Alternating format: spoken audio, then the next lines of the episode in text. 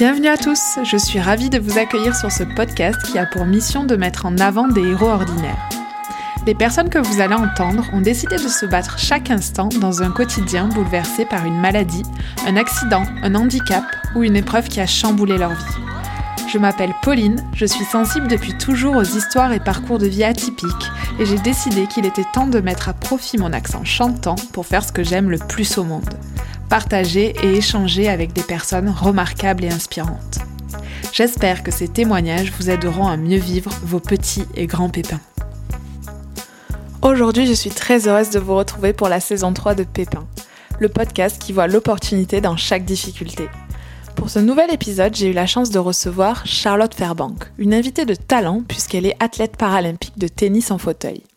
Lors de notre conversation, vous pourrez découvrir les particularités du tennis en fauteuil et des entraînements, en passant par la préparation physique mais aussi mentale pour se préparer aux plus grands tournois du monde tels que les Jeux paralympiques. Nous parlons aussi des sacrifices nécessaires lorsqu'on pratique un sport de haut niveau et du lien essentiel avec les sponsors notamment avec son partenaire G7, avec qui Charlotte travaille main dans la main pour favoriser la mobilité des personnes en situation de handicap à Paris. Mais sans plus attendre, je vous laisse découvrir ma conversation avec Charlotte Fairbank. Bonne écoute. Bonjour Charlotte. Hello Pauline. Merci de m'accueillir chez toi et d'accepter de répondre à mes questions aujourd'hui. Il n'y a pas de souci. Alors si tu es d'accord, euh, avant de commencer, j'aimerais te présenter aux auditeurs qui ne te connaissent pas encore. Donc tu t'appelles Charlotte Fairbank. Oui. Tu es née en août 1991. Tu as grandi à, à, Paris avec ton frère et ta sœur jumelle dans une famille anglaise. C'est ça. Déjà très sportive, tu es victime d'un accident à l'âge de 15 ans, à la suite duquel tu deviens paraplégique. Après une période de rééducation à l'hôpital de Garches à Paris, tu continues ta vie euh, d'adolescente et d'adulte euh, en étudiant euh, notamment le droit anglais et italien, si je me trompe pas. C'est ça. Et notamment dans le domaine de la santé qui te passionne. Puis en 2015, après des années difficiles à l'université, tu décides un peu par hasard de partir en Argentine pour faire du bénévolat. Oui. Mais une fois sur place, le projet ne se concrétise pas. Du coup, pour occuper ton temps libre, euh, tu euh, fais du tennis en fauteuil. Alors d'abord euh, en loisir, trois entraînements par semaine. Ouais, même moins. Ouais, c'était. Même au début, j'ai commencé avec une fois par semaine et. Et après, tu finis par t'entraîner pratiquement tous les jours avec l'équipe nationale d'Argentine. C'est ça, je termine. Ouais. Et tout juste un an après, tu deviens professionnel et tu fais partie de l'équipe de France. C'est ça. Donc aujourd'hui, tu as 31 ans. Tu es athlète de haut niveau en tennis fauteuil. Tu as fait les JO de Tokyo en 2021 et tu te prépares euh, aux JO 2024 entre Paris, Londres et Barcelone. c'est ça. Est-ce que j'ai pas trop dit de bêtises et est-ce que tu veux euh, compléter euh, cette petite présentation? Non, franchement, t'as as tout dit et c'est t'as pas fait de bêtises, c'est parfait, c'est t'as as tout dit correctement, donc c'est exactement ça. Ok. Bon, avant de continuer, si tu veux bien, j'aimerais revenir sur tes débuts en tennis fauteuil. J'aimerais savoir pourquoi tu as choisi ce sport et pas un autre. Qu'est-ce que tu aimes dans ce sport? Alors moi, j'ai toujours été fan de, de tennis. Euh, depuis un très jeune âge, je, regarde des matchs, même si je jouais pas beaucoup euh, petite. Je, je regardais, j'allais toujours à Roland et, j'adore le tennis. Après, j'ai beaucoup hésité entre euh, le tennis fauteuil et le basket. Euh, quand j'ai décidé de, de j'ai aussi hésité avec la natation. La natation, j'en faisais beaucoup, puis j'en ai beaucoup fait euh, suite à mon accident. J'ai commencé la, paranatation parce que je faisais de la natation euh, euh, avant mon accident. Je faisais pas mal de compètes et, et donc je voulais. Bon, voilà, j'avais déjà fait de la natation, donc je me suis dit pourquoi pas essayer un sport en fauteuil. Et c'était un peu au hasard au final. J'ai essayé le tennis en fauteuil parce que ça m'intéressait et parce que je voulais essayer un sport en fauteuil. Et puis, et puis dès mon premier entraînement, ça s'est très très bien passé. J'avais le sourire aux lèvres et je, je, voulais qu'une chose, c'est d'y retourner sur le terrain. Et, et voilà, ça m'a poussé à, à m'entraîner un peu plus. Et plus je m'entraînais, plus j'aimais ça. Et voilà, c'est parti de là. J'imagine qu'il faut du matériel pour euh, faire du tennis en fauteuil.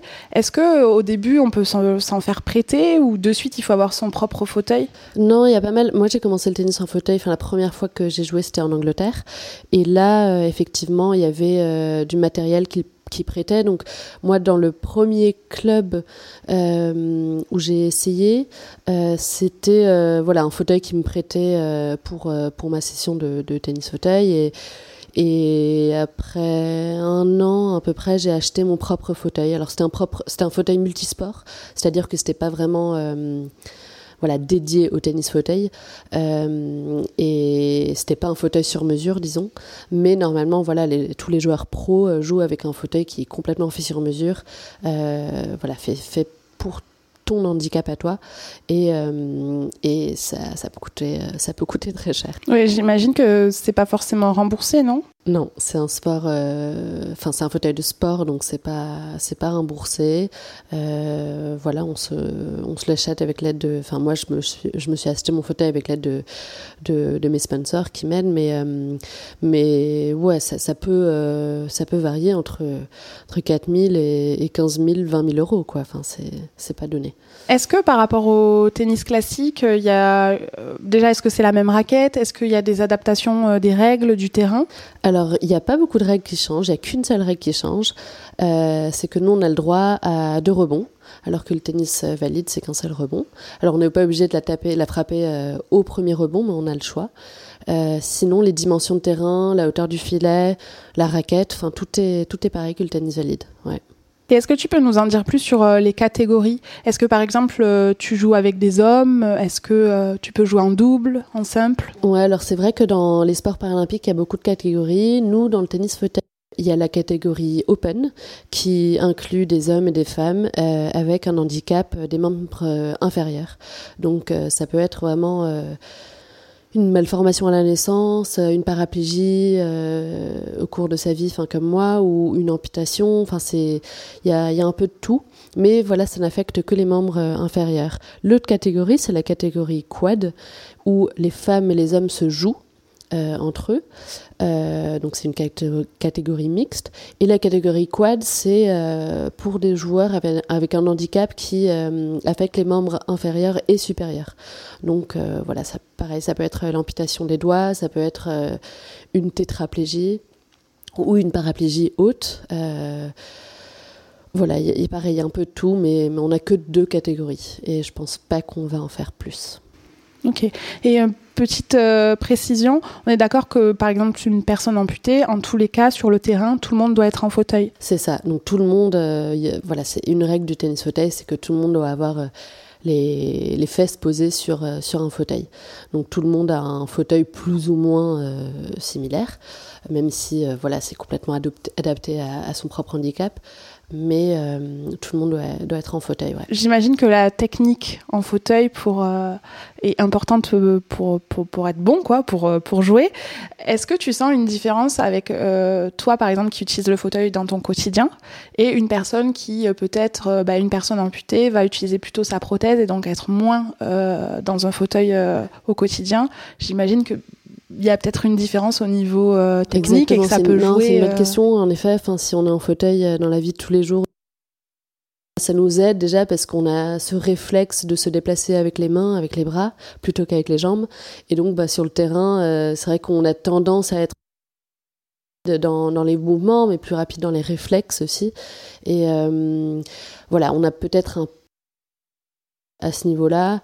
Après, le désavantage, c'est que euh, bah, pour la récup, on est légèrement désavantagé parce que parce que on peut pas enfin avoir une récup euh, normale entre guillemets comme chez les valides ou comme chez les personnes en euh, parce qu'on utilise constamment nos, nos, bras pour nous pousser. Donc moi, par exemple, je suis légèrement blessée en ce moment et c'est vrai que ça prend plus de temps parce que donc voilà, cette partie-là est un peu plus compliquée. Ah oui, hyper intéressant. C'est des détails auxquels on ne pense pas forcément euh, au premier abord. on va parler de ton jeu. Est-ce que, sans trop en dévoiler, est-ce que tu peux me dire quels sont tes points forts et peut-être tes axes d'amélioration? Ok, alors mon point fort, je dirais que c'est mon et euh, mon déplacement sur le terrain. Je suis assez euh, je, enfin, je pense que je suis assez rapide sur le terrain euh, comparé à d'autres joueuses et j'ai euh, un jeu plutôt euh, agressif, euh, dont mon coup droit qui était plutôt euh, ouais, qui est plutôt euh, qui est pas du tout basé sur la, la défense, mais mais j'essaie de vraiment rentrer sur le terrain quand dans le terrain quand je peux, sans forcément aller aller au filet parce que je suis pas très forte à la volée, mais voilà j'aime bien j'aime bien être agressif sur le terrain. Euh, les points d'amélioration seraient euh, mon service, avoir une régularité, plus de régularité au service, même si je progresse bien à ce niveau-là. Mais surtout, je pense plutôt euh, ma gestion d'émotions en match, ma gestion de, de stress, euh, mon mental, de garder une, une, attitude positive sur le terrain tout au long du match, parce que je commence souvent un match avec une attitude assez positive et puis je termine, euh, si, je, si je joue mal, avec voilà une, attitude qui, qui se termine ouais, plutôt négativement. Donc je, dois, je dois vraiment me focaliser sur ça et essayer de de garder euh, voilà la, la niaque qu'il faut avoir euh, dans les matchs obligatoirement parce que sinon c'est dur de, de jouer un, un, bon match de tennis. Je ne suis pas une spécialiste du tennis, mais je sais que les matchs sont hyper longs. En tennis en fauteuil, ça peut durer euh, des heures. C'est ça. Alors après, il peut avoir des, des matchs assez courts aussi, mais normalement c'est entre une heure et, et, deux heures et demie à peu près. Ouais. Et il n'y a pas de temps supplémentaire de prévu pour euh, reprendre son souffle euh. Non, non. Euh, alors c'est vrai qu'au changement de côté, on a les mêmes temps que chez Evalide. Entre les points, c'est vrai que peut-être on a un peu plus de temps parce que bah ça prend je sais pas, le, le, de se déplacer en fauteuil, peut-être que ça prend un tout petit peu plus de temps, mais non, non, sinon, toutes les règles sont, sont les mêmes, donc on n'a pas plus de temps que, que chez Evalide normalement. D'accord. Et avec le recul que tu as, quelles sont les qualités pour devenir euh, joueuse euh, de haut niveau? Alors, il faut être euh, très ambitieux, très déterminé. La détermination et, garder cette motivation parce que, en fait, avec tout sport de haut niveau, mais surtout avec un sport comme le tennis, qui est un sport individuel à la base, enfin, à la base, c'est un sport individuel, on fait pas mal de sacrifices. On est loin de la maison, il y a énormément de tournois à l'année.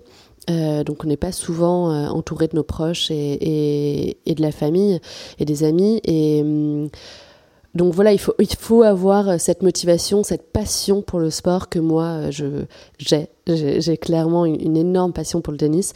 Euh, et après, il faut être, euh, il faut être assez méticuleux en fait dans, cette routine, dans, dans la manière de faire. Là, par exemple, bah, je l'ai dit tout à l'heure, mais je suis blessée. C'est vrai que de garder un cette motivation et de, de garder cette routine pour pour euh, essayer de performer au max et essayer de, de gérer cette blessure en en regardant plus vers l'avant, en regardant euh, d'un côté vraiment optimiste, euh, le, plus sur le long terme, voilà, pour, euh, pour essayer de ne de, pas garder cette, cette pensée négative de la blessure en tête.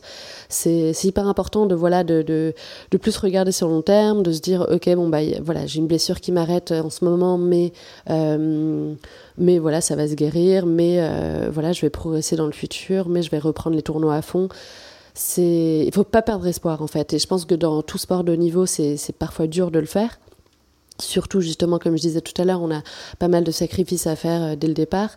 Et euh, voilà donc c'est important de, de regarder euh, de garder ce, ce, ce regard là sur sur le sport et, et de jamais baisser les bras en fait est-ce que tu as un moment marquant de ta carrière de joueuse que tu veux bien partager avec nous? Un moment marquant, bah, le premier moment marquant que j'avais, c'était euh, ma première victoire. C'était euh, à Florence, en Italie. Et, euh, et, en fait, après mon accident, j'ai passé énormément de temps à Florence pour faire de la rééducation. Et donc d'avoir cette première victoire à Florence dans le tennis en fauteuil, c'était c'était assez incroyable, c'était assez émouvant. Euh, il y avait mes kinés et pas mal de patients qui sont venus me voir jouer. C'était c'était c'était beau, c'était une belle victoire. Euh, donc j'ai vraiment beaucoup apprécié ce moment-là. Après un autre euh, événement marquant, bien sûr, c'était les Jeux euh, de Tokyo.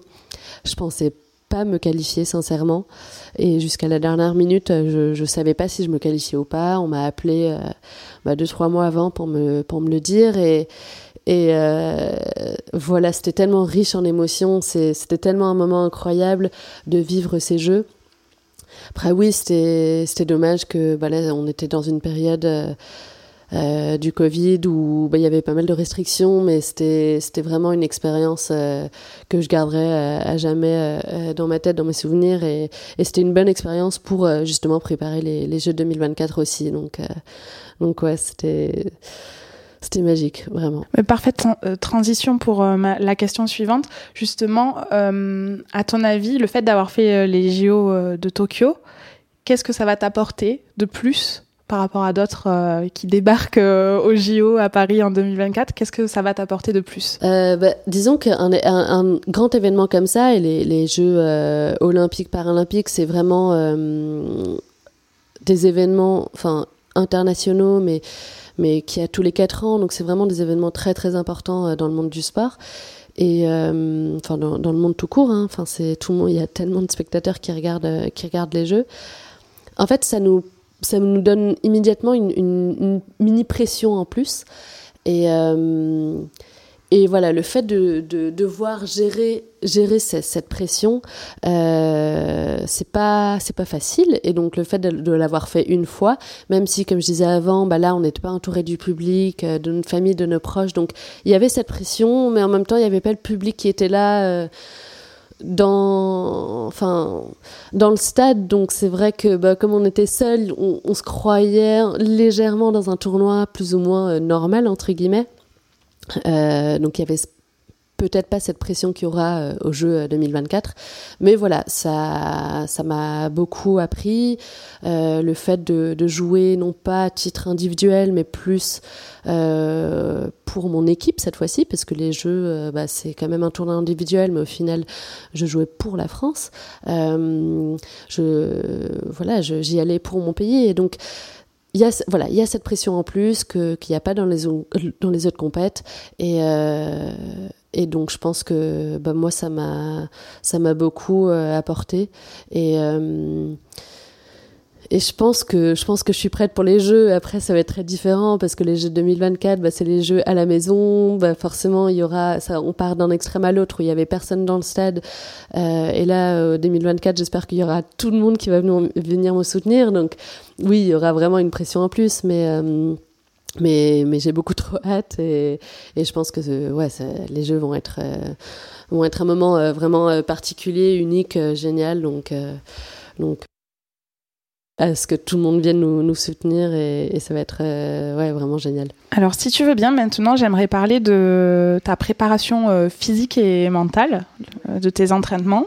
déjà, on dit que le tennis est un sport individuel, mais en réalité c'est toute une équipe qui t'accompagne au quotidien. Est-ce que tu peux nous dire de quel professionnel tu as besoin pour t'entraîner? Ouais, alors c'est très vrai, c'est vraiment un sport individuel, mais sans l'équipe qui m'accompagne, j'en serais pas Écoute, normalement, donc, on, a tous un, donc, un entraîneur de tennis, euh, un, un préparateur mental si on a besoin, mais souvent les, tous les sportifs. Et après, j'ai le, staff médical, surtout euh, en ce moment, donc euh, kiné, médecin, et enfin tout.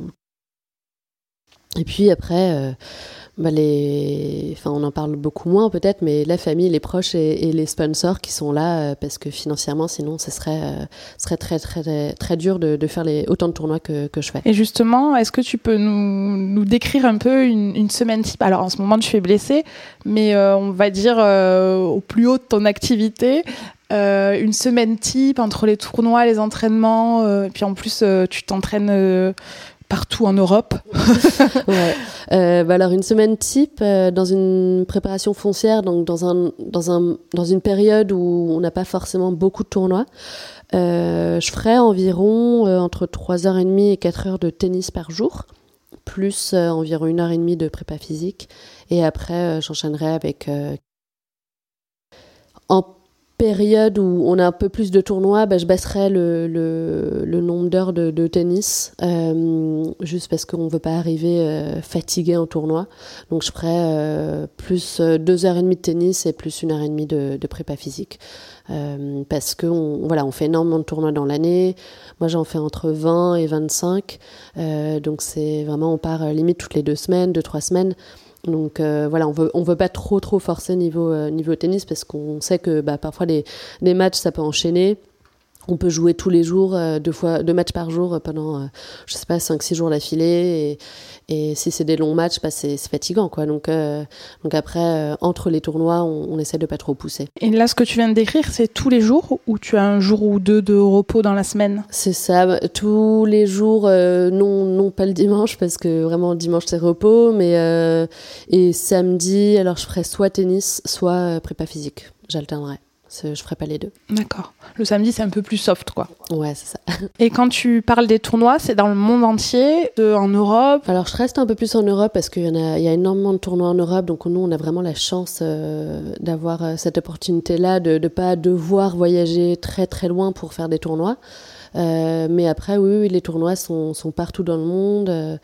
Euh, là, en octobre, je pense partir euh, potentiellement en Corée. Enfin, là, il y avait, bah, il y avait l'US Open. Enfin, il y a, y a vraiment des tournois un peu partout.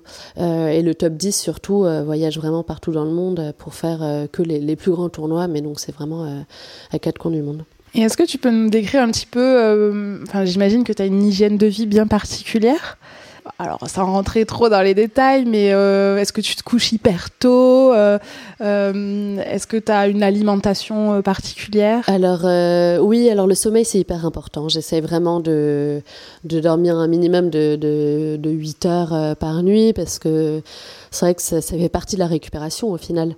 Euh, donc vraiment, j'essaye de, de, bien dormir. Après, euh, en termes de nutrition, c'est vrai que moi, j'ai toujours fait assez attention. J'ai toujours mangé euh, très sain.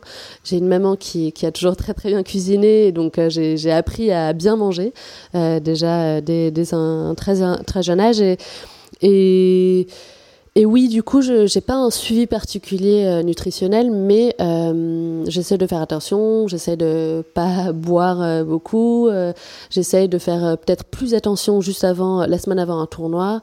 voilà, j'essaie juste, j'ai aucun régime, mais je fais juste attention à ce que je mange, j'essaie de manger équilibré et, et bah, potentiellement un tournoi euh, de manger euh, peut-être un peu plus euh, si on je sais pas si on si on fait beaucoup de matchs si je transpire un peu plus bah je je mangerai je mangerai je mangerai ce qu'il faut pour pour m'alimenter correctement etc euh, et après en match, euh, bah, j'ai mes petites barres, etc. Enfin, c'est pas, c'est pas non plus, euh, je fais pas particulièrement attention, euh, voilà, à ce que je mange, mais, mais c'est parce que je sais que je fais attention de manière générale, quoi. Et tout à l'heure, tu parlais de sacrifice. Qu'est-ce qui est le plus dur pour toi au quotidien? Sacrifice au quotidien. Je pense que ce serait vraiment le fait de le, le tennis, c'est un sport bizarre où, où, tout le monde pense que hum, bah oui, on voyage énormément, on voit plein de pays, euh, et du coup, on, on, on, voit plein de pays différents, et c'est ouais, trop cool. Et en fait, euh, c'est pas trop ça. On, on voit l'hôtel, l'aéroport, l'hôtel et les terrains du pays. Donc, c'est pas. Euh, on n'a pas beaucoup de temps de voyager entre les tournois ou au moment, enfin là, là où on fait des tournois, je sais pas, enfin là je prendrais peut-être quelques jours en Corée parce que je connais pas du tout l'Asie et, et j'ai envie de découvrir un peu un peu plus leur culture, mais ce que je veux dire, c'est que j'ai, on, on, a, on prend pas le temps de, de vraiment visiter le pays et, et d'apprendre euh, le, leur culture et leur manière de faire, etc. Et, et donc c'est voilà, c'est pas facile non plus de partir autant. Euh, comme je disais tout à l'heure, je pars euh, environ toutes les deux trois semaines et, donc c'est, on bouge beaucoup, on est loin de la famille, des amis. Euh, moi, en plus, alors je, je, me complique la vie parce que hum, j'ai un entraîneur qui est basé à Barcelone, mais bah, je fais partie, enfin, je joue pour la France, donc toute la partie médicale, etc., est basée à Paris. J'avais acheté une, maison avec mon frère et ma sœur à Londres, donc j'essaie de passer un peu de temps là-bas aussi. Donc c'est vrai que moi, ma vie, je la rends pas, pas si simple. Mais euh, après, j'adore ça. Hein. Je, je ferais pas ça si je n'étais pas complètement passionnée par ce sport et j'adorais pas ça. Mais, mais bah, on n'a pas beaucoup de temps de, se poser. Et c'est ça euh, le plus grand sacrifice, je pense, c'est pas avoir une vie euh, ultra stable, euh, de pas avoir cette routine, enfin ouais, une, routine, on peut dire ça comme ça, mais parce que j'ai ma routine, euh, mais en mon sens, quoi. Mais voilà, c'est peut-être ce côté-là qui est assez dur parfois, surtout bah, si on passe par des phases de de matchs, enfin de tournois où on gagne pas beaucoup, il y a beaucoup de, de on n'a pas beaucoup de victoires, il y a beaucoup de défaites, donc euh, au niveau mental c'est assez dur. Donc en plus d'enchaîner comme ça, c'est peut-être pas pas facile. Mais bon, après, euh, je suis complètement, comme je disais, je suis complètement passionnée par ce sport et, et si j'aimais pas ça, euh, j'arrêterais quoi. Donc, euh, donc non, j'adore ça quand même. Oui, il y a personne qui, qui te force. non. Voilà. Au niveau mental, justement, est-ce que tu peux nous donner un exemple d'exercice qui euh, bah, pourrait nous aider à tous. Je prends mon cas personnel, par exemple, pour gérer un peu mieux le stress avant une interview ou des choses comme ça. Bah, Moi, je me dis souvent, j'essaie de vraiment mettre essayer de tout mettre en quand je quand je joue pas particulièrement bien dans un match, je me dis bon bah c'est pas la fin du monde. Je veux dire, je, peux gagner en match en jouant mal. Et d'ailleurs c'est c'est un point fort. Hein. Si on arrive à vraiment euh, gagner un match en jouant mal, c'est important de le faire parfois et, et les meilleurs joueurs le font. Euh, après, ce que j'essaie de faire, voilà, quand j'ai pas mal, euh, j'enchaîne pas mal de défaites, c'est vraiment de remettre, voilà, comme je disais, de remettre tout en perspective et, mm, de me refocaliser, c'est-à-dire de d'essayer euh, de penser à des petits objectifs plutôt que sur le long terme, moyen terme, vraiment de penser sur le court terme. Donc en match, ce serait, bah, qu'est-ce que je peux faire au service pour améliorer, améliorer mon service, mais voilà, sur le plus court moyen terme, ce serait euh, penser à, quel euh, qu'est-ce que qu'est-ce que je peux améliorer au niveau mental euh, pour progresser en match, mais sans particulièrement penser aux, points, au classement, aux, échéances à long terme, donc enfin les, les, tournois qui vont arriver l'année prochaine, les Jeux de 2024. J'essaie d'oublier tout ça et de me focaliser vraiment sur sur des, euh, mon entraîneur, euh, il le dit en espagnol, mais il, me le dit, tout le temps, voilà, repense euh, au ici et maintenant. Vraiment, refocalise-toi sur le, maintenant. Le, t'es, es ici, t'es en train de t'entraîner, t'es, es en entraînement ou t'es en match, mais pense pas à tout le reste. Et je pense que c'est important de faire ça assez régulièrement pour pas euh, perdre de vue euh, notre objectif, notre rêve euh, qu'on a et pourquoi on a commencé le tennis. C'est pas, c'est pas vraiment, on, on, le fait pas pour pour aller chercher des points. On, on, on essaye de performer au max, oui, mais c'est en se concentrant sur le ici maintenant qu'on va qu'on va essayer de de, justement performer au, maximum et d'aller le plus loin possible. Et pour t'aider à faire ça, est-ce que tu fais du yoga ou de la méditation ou c'est naturel chez toi Tu arrives à faire on-off pas, non, c'est pas du tout naturel. Euh, J'y bosse énormément. Euh, j'ai voilà, un préparateur, un préparateur qui m'aide énormément avec ça. Non, c'est pas facile. Et euh, oui, le yoga m'aide un petit peu. La méditation, j'ai essayé. Ça marche pas forcément pour moi. Euh, alors je pense que je réessayerai plus euh, peut-être euh, dans le futur, mais mais non, voilà, c'est la préparation mentale qui m'aide, c'est la famille, les proches qui sont là derrière moi, qui me soutiennent à 100%, c'est les sponsors qui m'aident aussi énormément.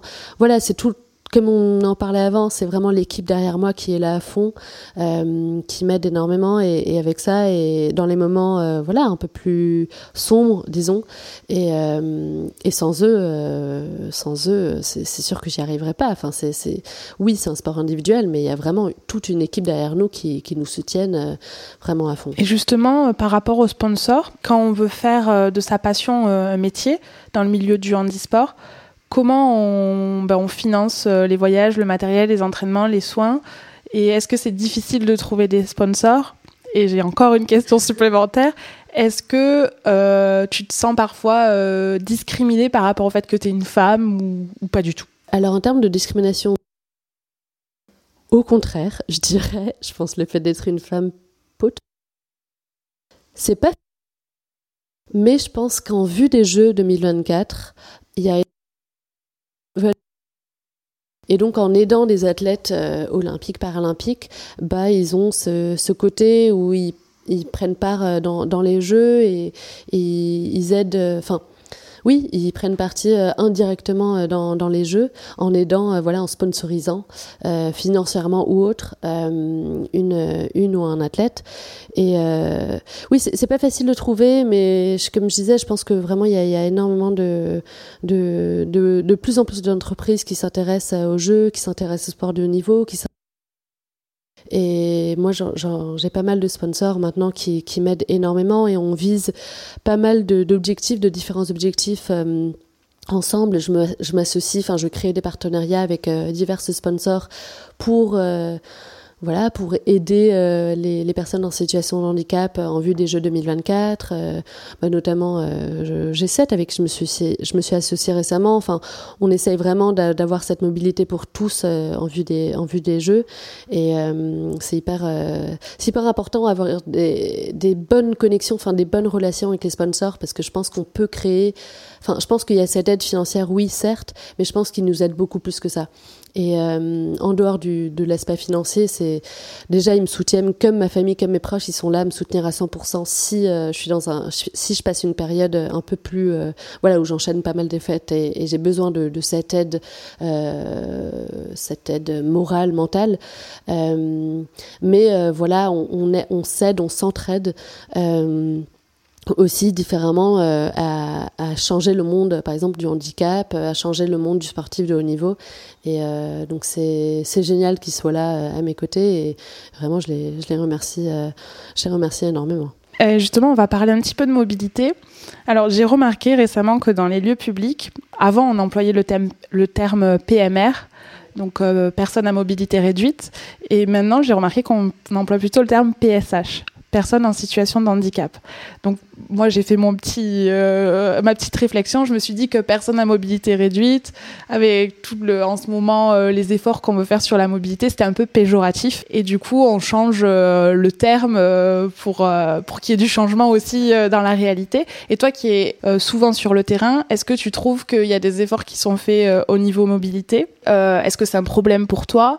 Et est-ce que tu as euh, bah, des astuces au quotidien pour, euh, bah, pour faciliter tes déplacements?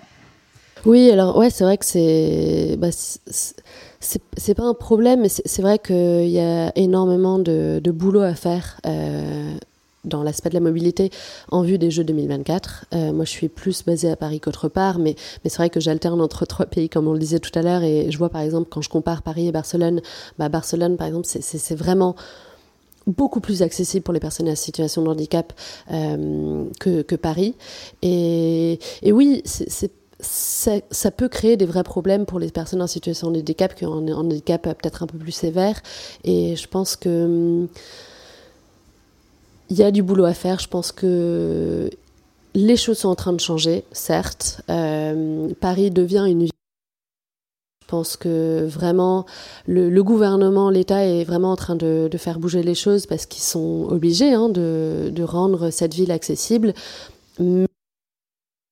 C'est peut-être aussi le regard que, certaines personnes ont sur, euh, le handicap, sur la vision du handicap, mais justement, c'est dont ce, ce, je parlais tout à l'heure. Enfin, je, je, suis en train d'essayer avec les sponsors euh, de promouvoir euh, le handicap, de, de, changer ce regard que les personnes ont sur le handicap et de d'améliorer la mobilité à Paris, en région Île-de-France, euh, pour les personnes en situation de handicap.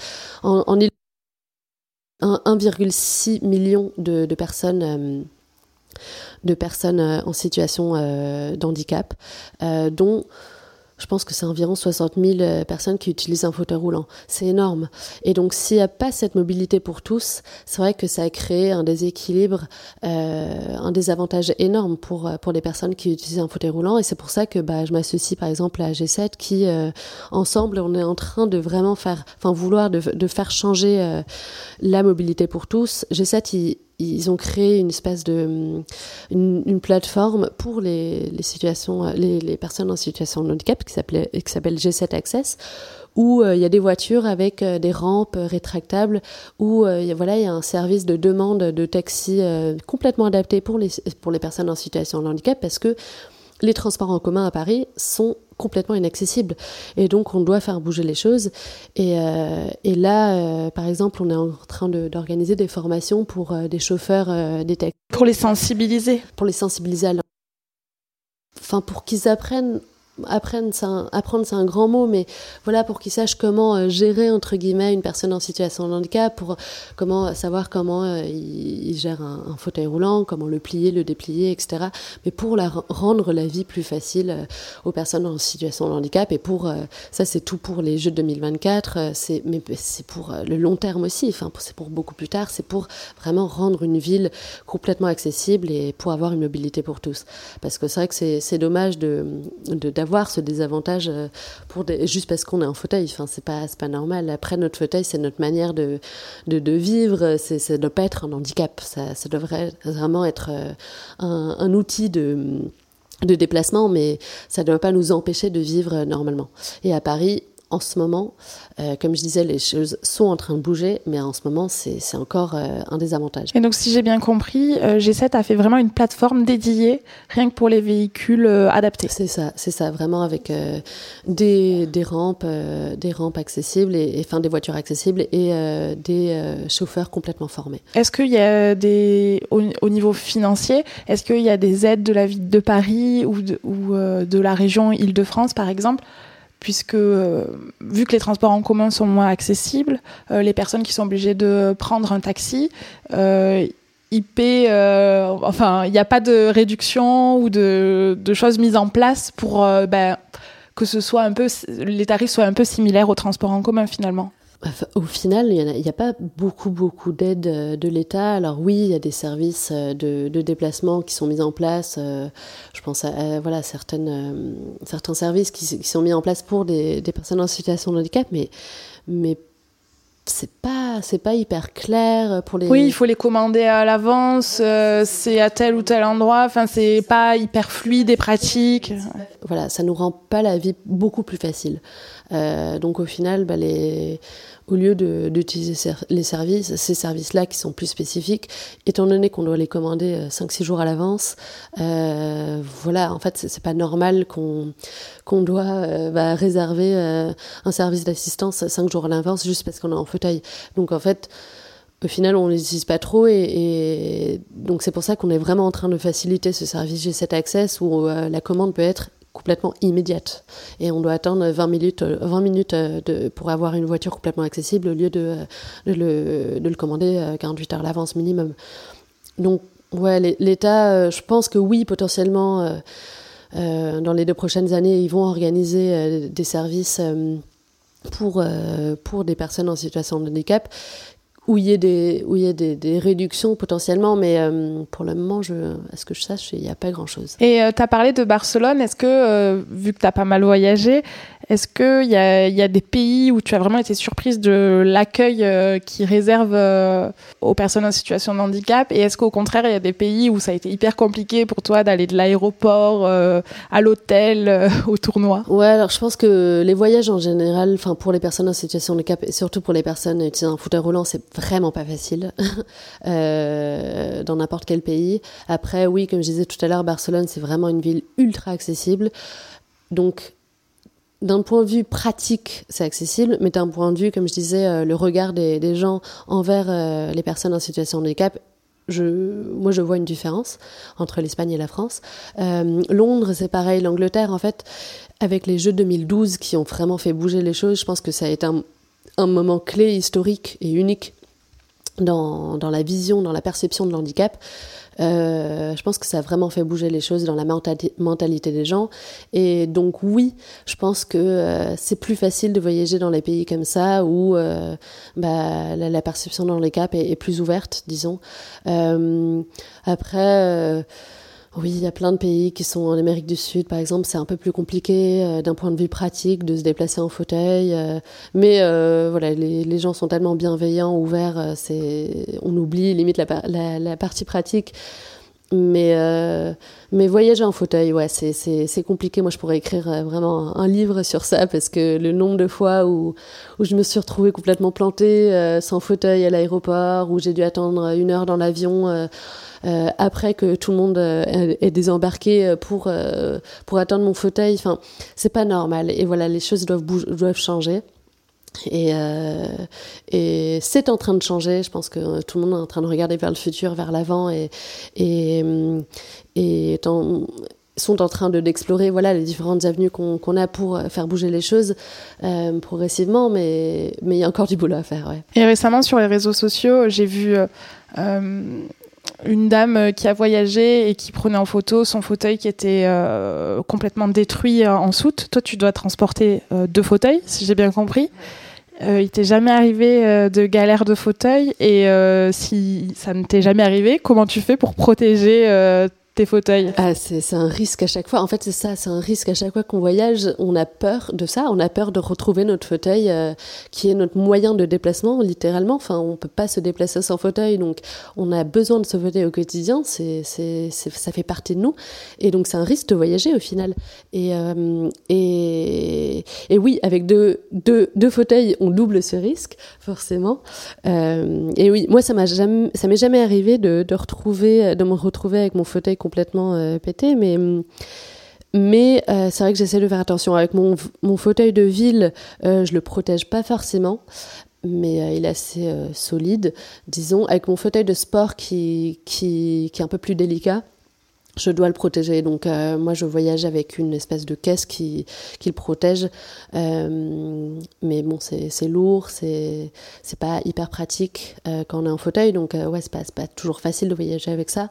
mais je suis obligée parce que au final sinon bah, j'arrive, il m'est déjà arrivé qu'on me perde cette caisse et et j'ai pas pu euh, faire le, le, tournoi euh, de la semaine suivante. Et c'est vrai que c'est compliqué mais si on arrive avec un fauteuil qui où les roues sont complètement euh, cassées ou je sais pas n'importe quoi le dossier est complètement déchiré j'en sais rien bah on peut pas on peut pas on peut pas faire notre tournoi et donc oui ça devient difficile mais nous on est joueurs joueurs professionnels. On a besoin de notre tournoi de, de enfin notre fauteuil de sport pour pour pouvoir faire notre tournoi pour pouvoir jouer pour enfin performer et euh, sans fauteuil-là, bah, c'est impossible. Quoi. Donc, euh, c'est vrai qu'on doit faire. Euh, on, on, doit vraiment faire attention à, à ça quand, quand, on voyage. On l'a bien compris, tu es une femme déterminée. Mais est-ce qu'aujourd'hui, il y a encore des choses que tu t'empêches de faire? Que je m'empêche de faire? Oui, parce que quand on t'écoute, on a l'impression que hum, toutes les barrières ont sauté et qu'un jour tu t'es dit tout est possible, pas de limite. Mais il y a peut-être des choses, que ce soit dans la vie professionnelle, la vie privée, euh, les loisirs, euh, où tu te mets peut-être des barrières. Euh. Alors, franchement, c'est une très bonne question, mais non, je pense pas que je me mets de limites. je pense que c'est important justement de ne pas de mettre, de, pas se mettre de, de limites.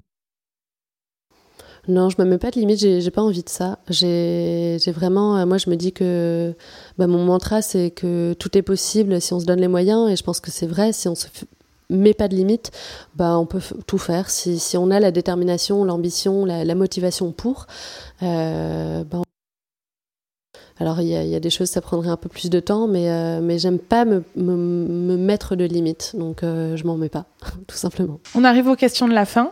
Est-ce que tu as un livre, un podcast, un film, une musique que tu as envie de nous conseiller? Alors, euh, alors j'ai.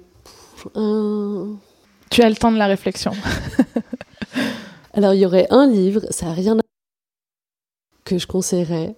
C'est euh, l'autobiographie de. Alors, c'est peut-être un peu surprenant de dire ça parce que voilà, ça n'a vraiment rien à voir avec le sport, mais c'est l'autobiographie de Michelle Obama. Oui, j'ai déjà entendu. Il y a beaucoup de femmes qui conseillent ce livre. Je ne l'ai pas encore lu, mais Devenir, c'est ça? Il s'appelle, je crois. C'est ça, ouais. Je l'ai lu l'année dernière et. Hum, Ouais, Becoming. Euh, je, je, connaissais que le nom en, anglais. Euh, c'est un livre que j'ai lu l'année dernière qui m'a vraiment euh, inspirée, si je peux dire ça. Enfin, c'est. Elle est, elle est tellement incroyable, cette dame, et, elle a fait tellement de choses. Elle est venue de, elle est partie de rien, et et, c'est vraiment le, mot juste d'utiliser. Enfin, elle est vraiment inspirante.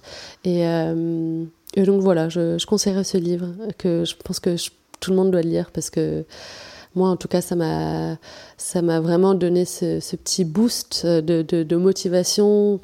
Euh, et ça m'a donné vraiment envie de, de, de continuer euh, ce que je fais, même si euh, enfin, parfois c'est dur, euh, mais de, de garder ce, ce, cette énergie, cette passion, ouais, la persévérance. donc voilà, je conseillerais ce livre-là. Bon, mais je pense que tu m'as décidé, j'en ai assez entendu parler, je, je vais m'y mettre. Euh, tu l'as déjà dit, mais peut-être tu as une autre citation ou un mantra euh, qui te motive au quotidien, à part euh, tout est possible. Il y a peut-être autre chose. bah, pas forcément un mantra, mais je pense, enfin comme on, en parlait avant, ne pas se poser des, limites et d'essayer de voir les choses avec une mentalité positive. C'est vraiment ce que j'essaie de faire tout le temps.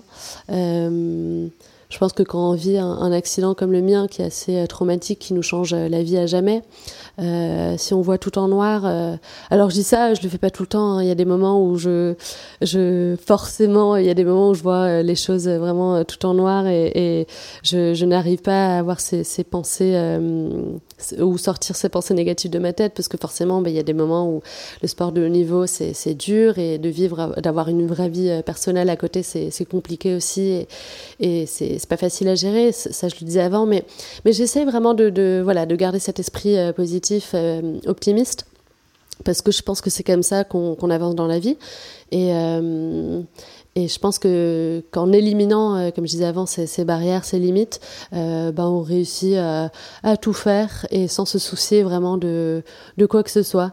Euh, alors c'est pas facile à faire tout le temps, mais euh, je pense que je pense que j'essaye de le faire vraiment assez souvent parce que euh, et de remettre les choses en perspective, comme je disais avant, parce que hum, c'est hyper important de se dire bon bah voilà j'ai de la chance d'avoir la vie que j'ai, je je vis de ma passion, j'ai un amour pour ce sport et, et c'est hyper important de, de, garder ça en tête, je pense. Oui, puis j'imagine que tu as toujours en tête que, entre guillemets, euh, athlète de haut niveau, il y, a y a une fin, enfin, le, bah, qui est assez jeune finalement, enfin, en principe. Euh, donc peut-être que tu te dis voilà c'est des sacrifices mais euh, ça sera pas forcément euh, toute ma vie. Et puis c'est pour aussi des énormes moments de, de bonheur aussi. Donc euh, et de se dire que c'est une période de sa vie et pas euh, toute ta vie ne va pas euh, être comme comme aujourd'hui. À, à, se déplacer à droite à gauche et c'est ça. Et au final je le fais parce que je suis complètement passionnée par ça et je le ferai pas sinon. Et, et je pense que c'est juste de trouver cet équilibre oui, bah, il y a quelques sacrifices à faire, mais dans, dans la vie de tous les jours, tout le monde a des sacrifices. Et oui, j'ai un handicap, mais dans la vie de tous les jours aussi, enfin, je pense que tout le monde a un handicap, quel que soit, en fait, on, ça, on perçoit le, la notion de handicap, mais au final, je pense que tout le monde est né avec un handicap, euh, pas forcément physique, hein, mais ça peut être n'importe quoi. Et, et, donc, je pense que c'est la notion de handicap. Bah, si on voit positivement, euh, si on regarde vers l'avant et si on se dit, bah, cet handicap-là va pas me limiter dans la vie de tous les jours. Euh, et si je trouve cet équilibre entre euh, voilà faire des sacrifices euh, dans la vie de tous les jours et, et euh, je regarde aussi vers le long terme, est-ce que ce que bah, ma vie ou ce que bah, dans ma vie à moi, ce que ce sport peut m'apporter, euh, bah, au final, on peut être euh, heureux, on peut être positif tout le temps, et je pense que c'est hyper important de, se remettre en question parfois, de prendre le recul sur, euh, sur la vie en général euh, pour avoir euh, ce, cet esprit-là. Ta vision des choses est, hyper intéressante, et je suis tout à fait d'accord avec toi qu'on a tous des contraintes, qu'elles soient dans notre tête ou dans notre corps, et finalement, on doit faire avec quoi autant euh, le, faire euh, du mieux possible. Est-ce qu'il y a un sujet dont on n'a pas parlé et que tu aimerais aborder? Non, écoute, euh, le, seul... Je pense que le, seul sujet que je voulais aborder, mais c'est même pas un sujet, c'est vraiment, je pense, l'importance d'être bien entouré.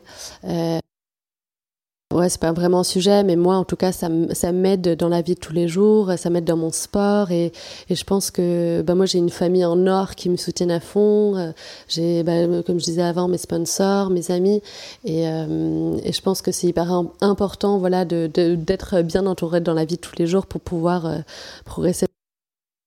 Et voilà, c'est pas, donc c'est pas un sujet, mais c'est juste quelque chose de très important euh, pour moi. Et je pense que on doit en parler euh, plus souvent. C'est parce que euh, avoir un, bon entourage à nos côtés ça, ça peut nous et parce que bon on, a parlé brièvement mais c'est vrai que la, la, prépa mentale dans dans le sport euh, en, en, général dans, dans, le sport de haut niveau et surtout dans les sports individuels c'est c'est un point euh, aussi important que euh, les entraînements de tennis et c'est vrai que c'est hyper important d'avoir euh, cet entourage-là, mais d'avoir un bon préparateur, préparateur mental. C'est vraiment important de, parler de, la notion de, préparation mentale et de et des difficultés qu'on qu qu peut avoir euh, dans, dans, ce, dans, dans, dans les sports, dans, la vie de tous les jours et dans la gestion des émotions, euh, par exemple sur le terrain, etc. Et, et c'est, ouais, je trouve ça hyper important d'en parler ouvertement. C'est quelque chose que tu avais mis peut-être de côté au, au, début, la préparation mentale, ou dès le début, euh, tu t'es dit j'ai besoin d'un coach Pas du tout, ouais, c'est vraiment quelque chose que, que je J'ignorais peut-être que c'est un mot assez fort, mais que je voulais pas forcément bosser parce que je pensais euh, initialement que ouais c'est ça, mais vraiment j'avais cet esprit-là et et, euh, et je pensais vraiment que j'en avais sincèrement pas besoin, ce qui est complètement faux. Et oui, même, même si tout va bien, même si t'as que des réussites, tu peux très bien te faire accompagner pour être encore meilleur en fait. Il y a toujours des petites choses, des petites subtilités, parce qu'en fait. Euh, bon, je suis pas athlète de haut niveau, mais j'entends souvent dire qu'à un tel niveau, parfois euh, la différence entre gagner ou perdre, elle est sur vraiment pas grand chose et elle peut être euh, parfois au commental quoi. En plus le tennis qui est un sport qui où, les matchs peuvent durer hyper longtemps, j'imagine que c'est le premier qui craque. Ah c'est exactement ça. Parfois, quoi. Dans le tennis valide, le top 100, euh, ça se joue au mental. Pareil dans le tennis en fauteuil, bah dans, dans les top 40, 50, c'est plus trop la technique qui parle, mais c'est vraiment la tête, le, le, mental. Et donc c'est pour ça que c'est aussi important que que bah, le, physique et, euh, la partie tennistique. Euh, et je pense que oui, on en parle plus souvent euh, maintenant avec, je sais pas, Osaka par exemple, qui, qui s'est vraiment ouvert sur ce sujet, sur ce sujet-là, et il y a de plus en plus de monde qui en parle. Et je trouve ça vraiment très très intéressant. C'est hyper, enfin le, le, cerveau en lui-même est un est un, est un organe qui, qui est tellement intéressant et il y a tellement de choses et voilà, je, je pense que c'est vraiment euh, très, import très important d'en parler avec le préparateur mental, avec, euh, avec euh, notre entourage et tout simplement dans, dans, notre sport. Quoi. juste, c'est qui Osaka Naomi Osaka, pardon, j'ai pas précisé, c'est une joueuse, de, une joueuse WTA qui, qui a eu des, des soucis au, au, niveau au niveau mental et qui s'est vraiment exprimée euh, sur, euh, sur ça. Et, et vraiment, euh, c'est une fille qui est inspirante parce qu'il n'y a pas beaucoup. Simone Biles aussi, c'est une gymnaste très connue aux États-Unis. Donc ça devient de plus en plus important et je pense que c'est vraiment important de, de l'exprimer. Ouais. De quoi es-tu le plus fier aujourd'hui?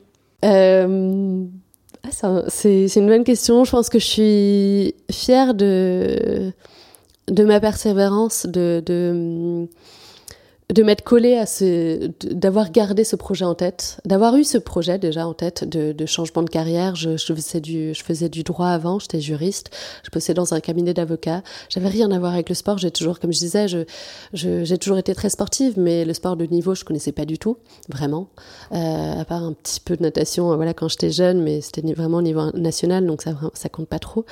Euh, mais voilà, d'avoir ce changement, euh, ce contraste de, de carrière euh, aussi important, euh, je pense que pas tout le monde peut le faire. Alors, euh, je dis pas que euh, voilà, je, suis hyper unique dans ça, mais parce que je suis sûre qu'il y a plein de gens qui le font, mais je pense que de garder cette, persévérance et de, garder la motivation de le faire, même dans les parties un peu plus un peu plus négative et, et, dans les moments voilà un peu plus sombres où on se dit bah je vais jamais y arriver, euh, je pars de si loin, etc. Euh, je dis dans mon sport parce que vraiment euh, je pars pas de loin. J'ai vraiment comme je disais, euh, j'ai une famille qui m'entoure énormément, donc c'est pas c'est vraiment euh, au point de vue sportif, je je savais pas jouer au tennis clairement au début et et donc je suis fière de ça, je suis fière d'avoir euh, gardé euh, le moral, j'espère d'avoir gardé euh, en moi le l'esprit optimiste, l'esprit de, de, voilà de persévérance, de motivation que, j'ai toujours cette passion en moi que j'ai pour ce sport et, et d'avoir pas perdu de vue mon rêve, cet objectif, ces échéances à long terme de, de, de, de Jeux paralympiques. Après, de pas être tombée dans la routine d'avocate, etc. Non, parce que, enfin, je pense que j'aurais, bah, j'espère avoir, bah, de ce côté-là, avoir eu une belle carrière aussi, mais je pense que je pourrais reprendre cette vie d'avocate après, plus tard. Mais euh, je suis contente de, de rester, d'avoir, d'être restée dans ce monde-là. Parce oui, d'avoir pas eu peur de, de, suivre tes rêves, en fait. Et peut-être de sortir un petit peu du cadre qu'on attend, euh, parce que c'est, c'est quand même pas commun ton parcours. Et euh, c'est vrai que hum, ça, ça, demande quand même du courage de se dire, bah en fait, euh, ouais, c'est mon rêve, bah je vais le faire. Enfin, en tout cas, je vais essayer. C'est ça. Ouais, c'est ça.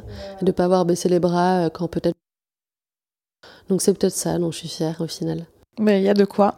Et qu'est-ce que l'on peut te souhaiter pour l'avenir? Bon, j'ai un petit peu ma petite idée, mais. écoute, que cette euh, foutue blessure se, se, règle déjà, premièrement, parce que ça fait longtemps que je traîne ça et, et je sature un peu. Euh, mais non, à part ça, euh, bah, de performer euh, à mon maximum au jeu de 2024, mais sans forcément penser au résultat. Bah oui, bien sûr, si j'ai une médaille, ce serait juste incroyable et je rêve de ça. Hein. Mais euh, mais c'est de prendre plaisir sur le terrain, d'être heureuse euh, sur le terrain euh, et de faire mon mieux. C'est tout ce que je peux demander. Mais c'est tout ce que je te souhaite et je vais être la peut-être pas la première parce que t'as ton entourage qui est là, mais euh, la deuxième à, à te suivre euh, de près. Merci euh, infiniment Charlotte pour ton temps et pour avoir répondu à toutes mes questions avec bienveillance. C'était vraiment avec avec grand plaisir. Et à bientôt. À bientôt. Et voilà, cet épisode est terminé. Merci à Charlotte pour sa confiance et merci à vous pour votre écoute. N'hésitez pas à aller voir les notes de l'épisode pour prendre contact avec Charlotte ou en savoir plus sur le tennis en fauteuil. Si vous avez aimé cet épisode et que vous souhaitez me soutenir, n'hésitez pas à laisser un avis sur Apple Podcast ou Spotify ou tout simplement en parler autour de vous. Cela m'aidera beaucoup à faire connaître Pépin Podcast. Merci et à très vite pour un prochain épisode.